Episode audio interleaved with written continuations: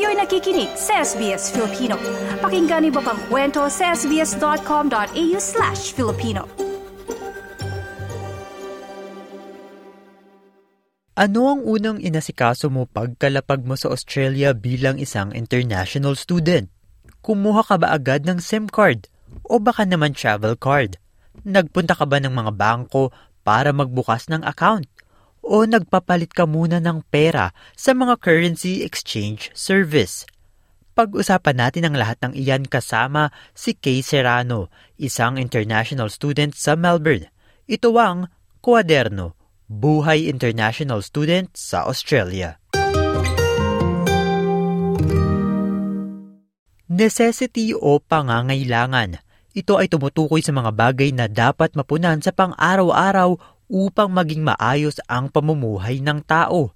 Sigurado na ang mga international students sa Australia ay marami pang pangangailangan, ngunit may iilan na silang napunan sa mga ito. Katulad ni Kay Serrano, isang Filipina international student na halos limang buwan pa lamang sa bansa.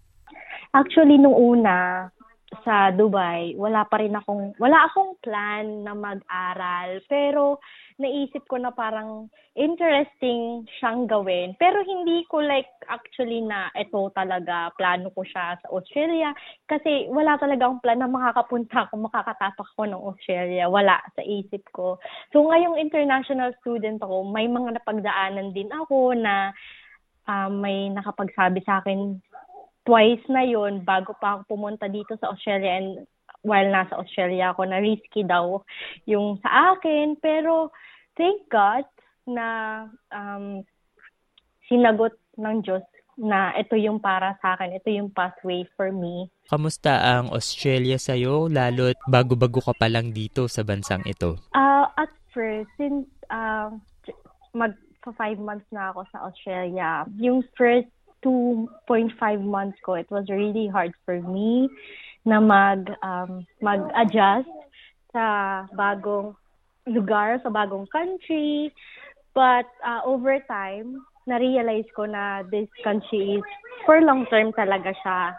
Parang dito ko nakikita yung sarili ko. Ano kaya ang first order of business ni Kay pagkarating sa Melbourne? Pero yung una ko sigurong ginawa as far as I remember is yung money ko from UST. Tapos talagang inano ko na siya, pinapalitan ko na siya ng Australian dollar. So parang walang abriya kasi kasama ko yung, actually kasama ko yung dalawa kong kapatid.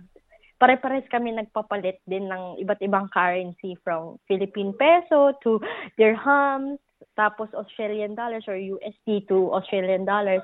So parang naka, nakakita kami ng ano, mas maganda pang uh, exchange currency sa city na talagang natulungan kami na magkaroon pa ng mas magandang ano, mas magandang rate.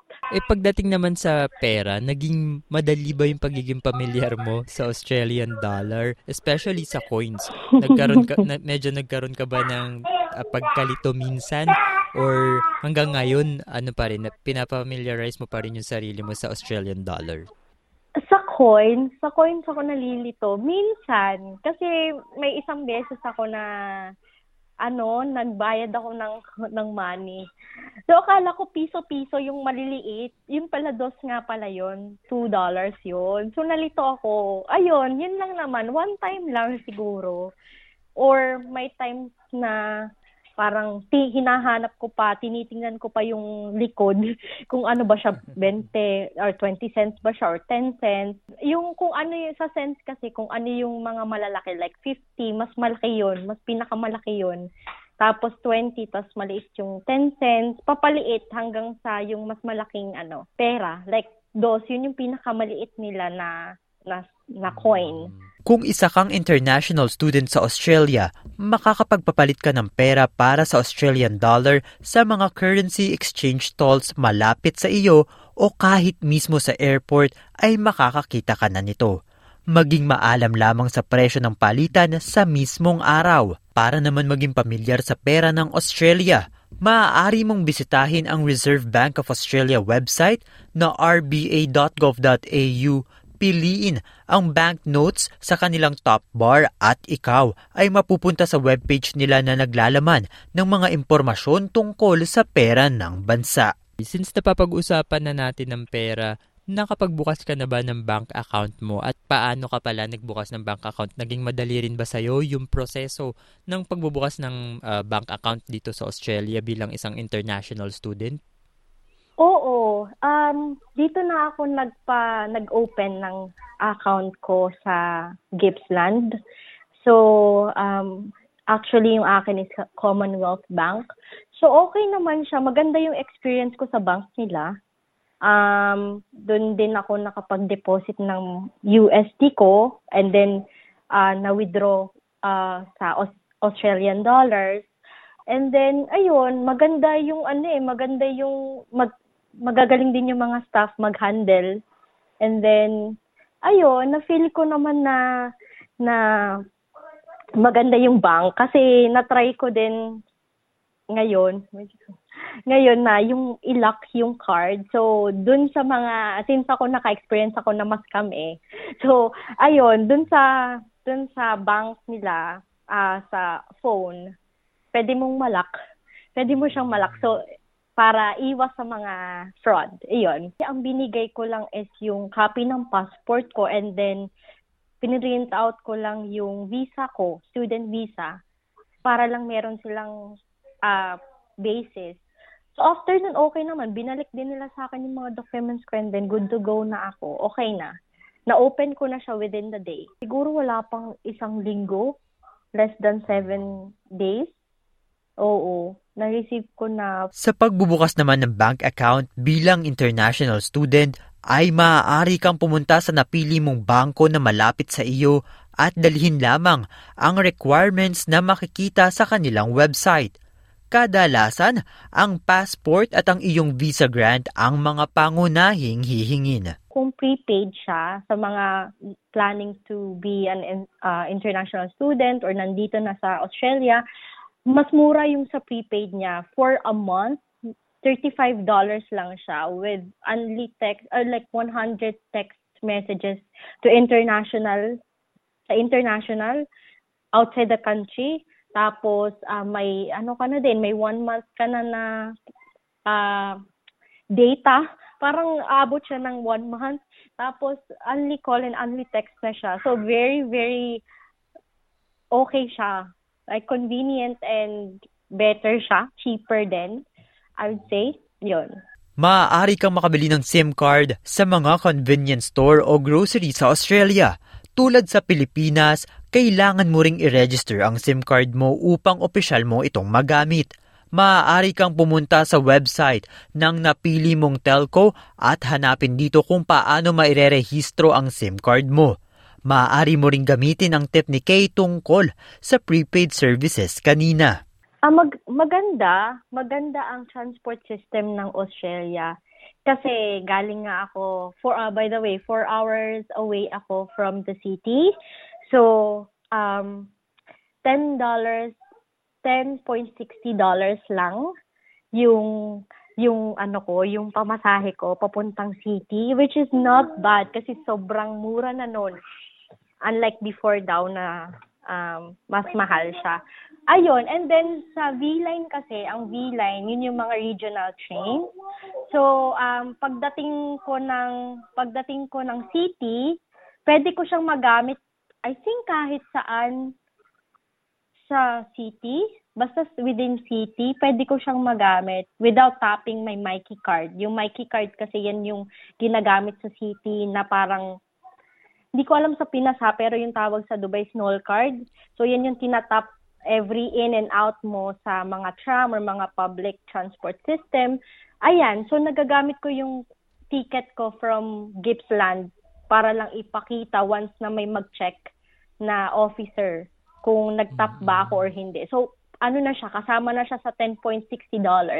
So, very ano efficient siya and ayos.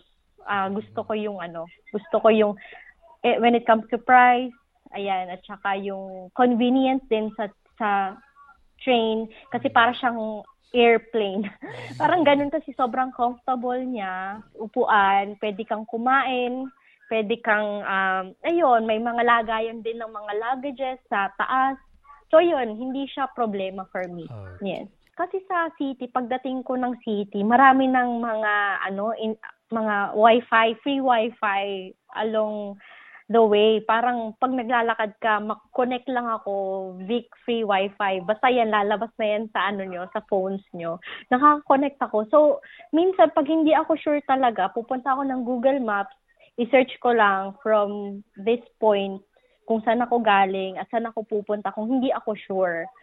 Para naman sa card ticketing system o travel card, magkakaiba ang tawag kada estado sa Australia kaya wag malilito bilang international student. Sa Sydney ito ay Opal. Sa Melbourne naman ay Mikey. Sa Adelaide ay MetroCard. Sa Brisbane at Southeast Queensland ay GoCard. Sa Canberra ay MyWay. Northern Territory ay Tap and Ride Card. Sa Perth ay Smart Rider. At sa Tasmania naman ay Green Card. Ikinuwento ni Kay ang kanyang karanasan sa transportasyon sa Melbourne at sa biyahe ng kanyang buhay sa ngayon. Sa kasalukuyan kay nakakapag-adjust ka na ba sa takbo ng buhay dito sa Australia? Oo, oo naman. Ah, ako ha, lagi kong nasa isip na Pinoy tayo. As a Filipino, as Filipinos, kasama na yan sa kultura natin at sa um, siguro traits natin na maging hardworking or um, syempre, hindi naman mawawala dyan yung lungkot, hindi mawawala dyan yung homesickness, yung parang na, na napapaisip ka na wala pa akong trabaho. Alam ko yan, naiintindihan ko kayo. Um, pero kung sa buhay at sa long term na magandang buhay na iniisip natin para sa future nating family, sa families natin back home, ah para sa akin na eto kasi yung gusto ko na din para sa sarili ko. Over time, um, dun ko na lang na-realize yung plan ni Heavenly Father sa akin na um, tinuturo niya yung mga tamang tao na dapat kong makilala para makapag-start akong mag-plan for my student visa. Para sa international students, narito ang iilang mga salita mula kay Kay na maaari ninyong dalhin. Dun sa makakakuha na ng mga student, yung mag-grant na sila sa student visa, eto na yung binigay ng Diyos sa inyo. So, pangatawanan natin and ano, laban lang. Ang mga impormasyon sa podcast na ito ay gabay lamang. Para sa karagdagang payo na naaayon sa iyong problema o sitwasyon, mainam na kumonsulta sa mga eksperto at ahensyang kinauukulan. Ako si Martin Tuanyo para sa SBS Filipino at ito ang Kwaderno, Buhay International Student sa Australia.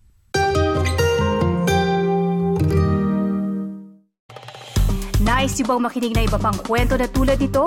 Makinig sa Apple Podcast, Google Podcast, Spotify o sa iba pang podcast app.